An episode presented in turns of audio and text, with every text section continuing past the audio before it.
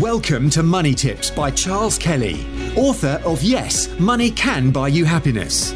Charles spent over 25 years in financial services, working for banks, insurance companies, and as a qualified independent financial advisor running his practice, before setting up his speaking, consultancy, and property business.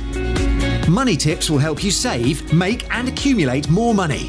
Whether you are a business owner, entrepreneur, employee, or still searching for your vocation. Hello and welcome again to Money Tips. This is Charles Kelly bringing you money tips to help you save, earn, invest, accumulate, and enjoy more money. Some of you may have seen my uh, Facebook Live presentation today where I talked about Pizza Hut in the High Street. If you haven't seen it, you can find my Facebook Lives, strange enough, on Facebook and uh, particularly on my Money Tips Daily community or my Money Tips uh, page or just at, at, Charles Kelly on, on Facebook. I'm sure you can find me there. And today I talked about, well, there's sort of two tales of the high street today, two stories that uh, contrast, but both have the same problems. One was the Pizza Hut, sorry, not Pizza Hut, Pizza Express that has, has gone bust. Basically, they've, they've gone into administration, uh, not quite into bankruptcy, but they're in administration, which means they can't pay their debts. And and yet it's a good business. If you go to a Pizza Express restaurant, you'll find that they, they've got good food, they've got customers there, they seem to be busy, they've got very good positions all over the place uh, in, in more or less every good high street. Uh, in fact, I was in one recently in Grantham, of all places. It's just Grantham's not a big town, you know, they've got a, a Pizza Express, and maybe that's one of the problems, they've got too many. And uh, I'll come on to why they, they've gone uh, into administration. But the other story on the high street was the Thomas Cook story that, that happened a couple of weeks ago. That, that Thomas Cook went bust, leaving thousands of uh, people stranded abroad. It was the biggest wartime repatriation, biggest non-war peacetime repatriation of people, and uh, you know. Uh, civil aviation had to get thousands of people back. You know, thousands of staff have lost their jobs, and uh, it's a big story. And uh, but today there's some good news that a, a family-run travel firm called Hays Travel want to buy all of their stores, or certainly buy most of them, and that, that means they will keep the staff, and you know thousands of staff will keep their jobs, and that, that's great news. In fact, the the uh, managing director owner of Hayes came on the radio today, and she said that she still believes that some people still want to go into a shop and book a holiday. Yes, she said people can come on our website and book their own holiday, but some people need that hand holding of the travel agent, that extra bit of service. Um, so she calls it click and bricks. So she's got both click and bricks, and and that, that's that's probably true.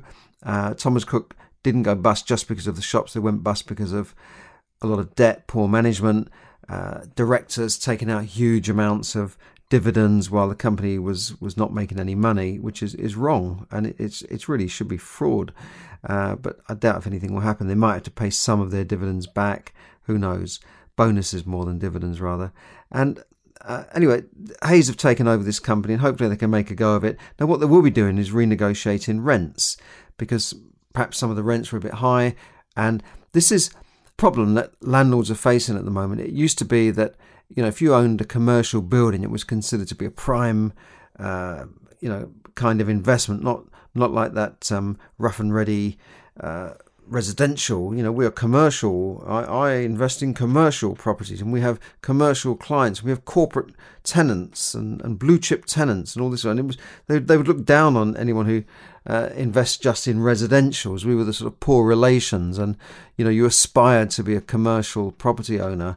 And it, w- it was once thought that if you had a client like Pizza Express, you had a client like Thomas Cook, you, you, you know, you had a bank, that they, they would be tenants forever and, and you, you wouldn't expect that, tenant would ever move out. But that, that's what happening. That's, that is what's happening. Banks are closing down. 2,800 shops went out of business and closed down in the first six months of this year. Thomas Cook, you know, the oldest uh, travel agency in the world, I believe, Pizza Express, the first pizza uh, company to, to operate in the UK, both have gone out of business. And that means thousands of landlords will not be getting their rent for the last month and they won't be getting it for the foreseeable future. And if, if the company does come back in any form or another, then the landlord may have to renegotiate the rent and, and accept a lower rent.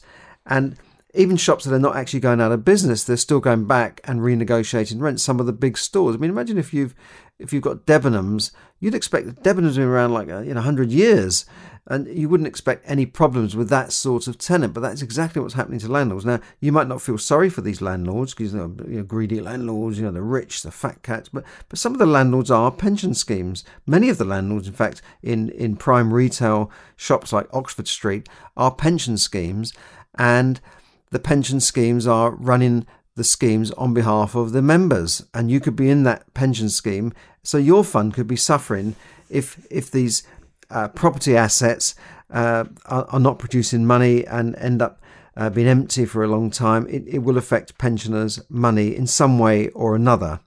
So that's a bit about landlords and and shops. Now, Pizza Express, uh, getting back to them, as I said, been around since the 60s, I think 1967, where the, the founder went to Italy, saw pizzas, and thought he's got to bring this back to London.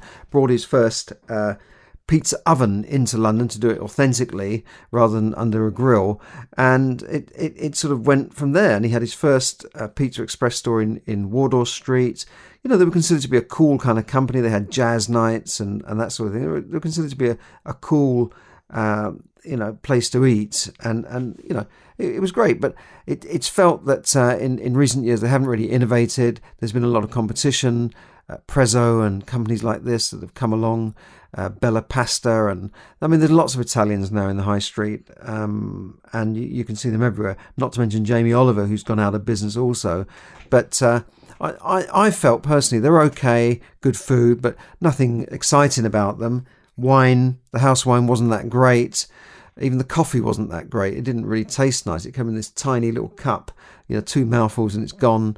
And I, I didn't even like the coffee there. And you know, the desserts were like cold desserts. It was, it was just, and you got to pay twelve pound for a pizza, you know, and it's not even a big pizza that you can really share. Uh, whereas you can go into uh, some outlets now and, and get a pizza, uh, sort of make it yourself. Well, you choose all the ingredients yourself. You can have as many toppings as you like. Um, in some places for about seven or eight pounds. Um, so Pizza Express were, were competing against that. And whilst they were good, I don't think they were that good. They're okay. And if I was in a town, I had nowhere else to eat, and I saw a Pizza Express, yeah, I'll go there because I trust them. It's a trusted brand. Um, and you know, but Mod Pizza have opened up now near me, and, and they're great. You you walk in, you choose all the toppings you want. You can have all the meat you want as long as you can fit it on top of a pizza, and they cook it for you in about ten minutes.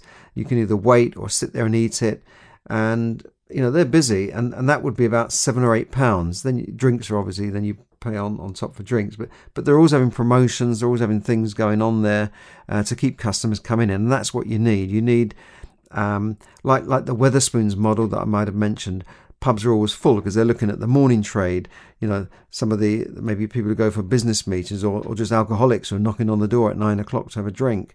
Then there's a lunchtime trade, the afternoon. They're they're thinking about the trade as, as it goes through the day and keeping that, that place full.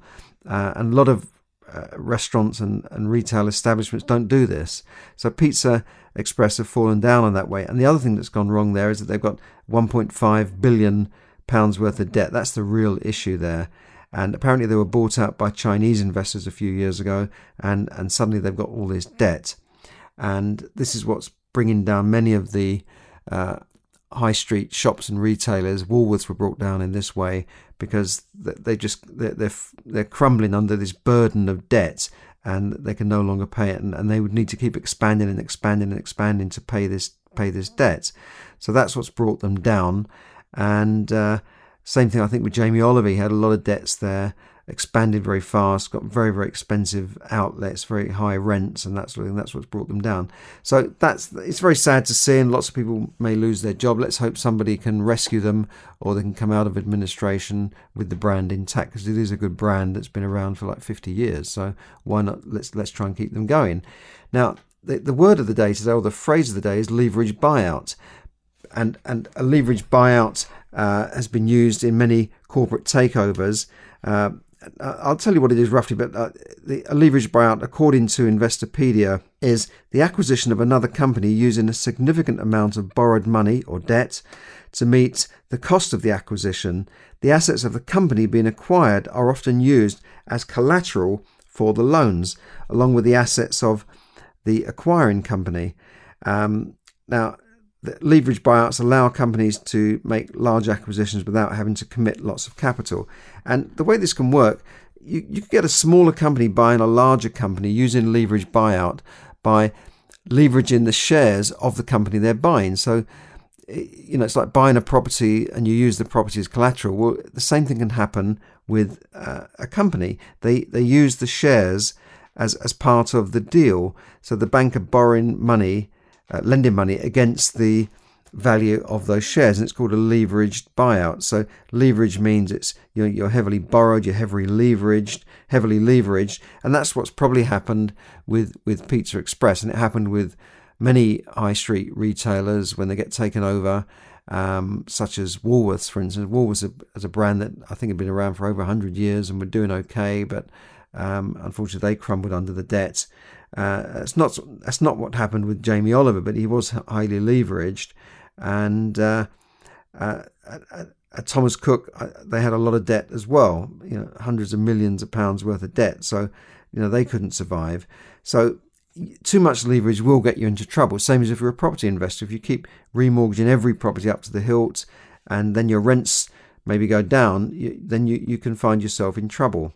And that, that's what happens to a lot of people also during uh, recessions when you know their, their income stops coming in and because of a recession because they've lost their job but they can't keep uh, paying the, the, the massive amounts of consumer debts they've got cars and all this sort of stuff.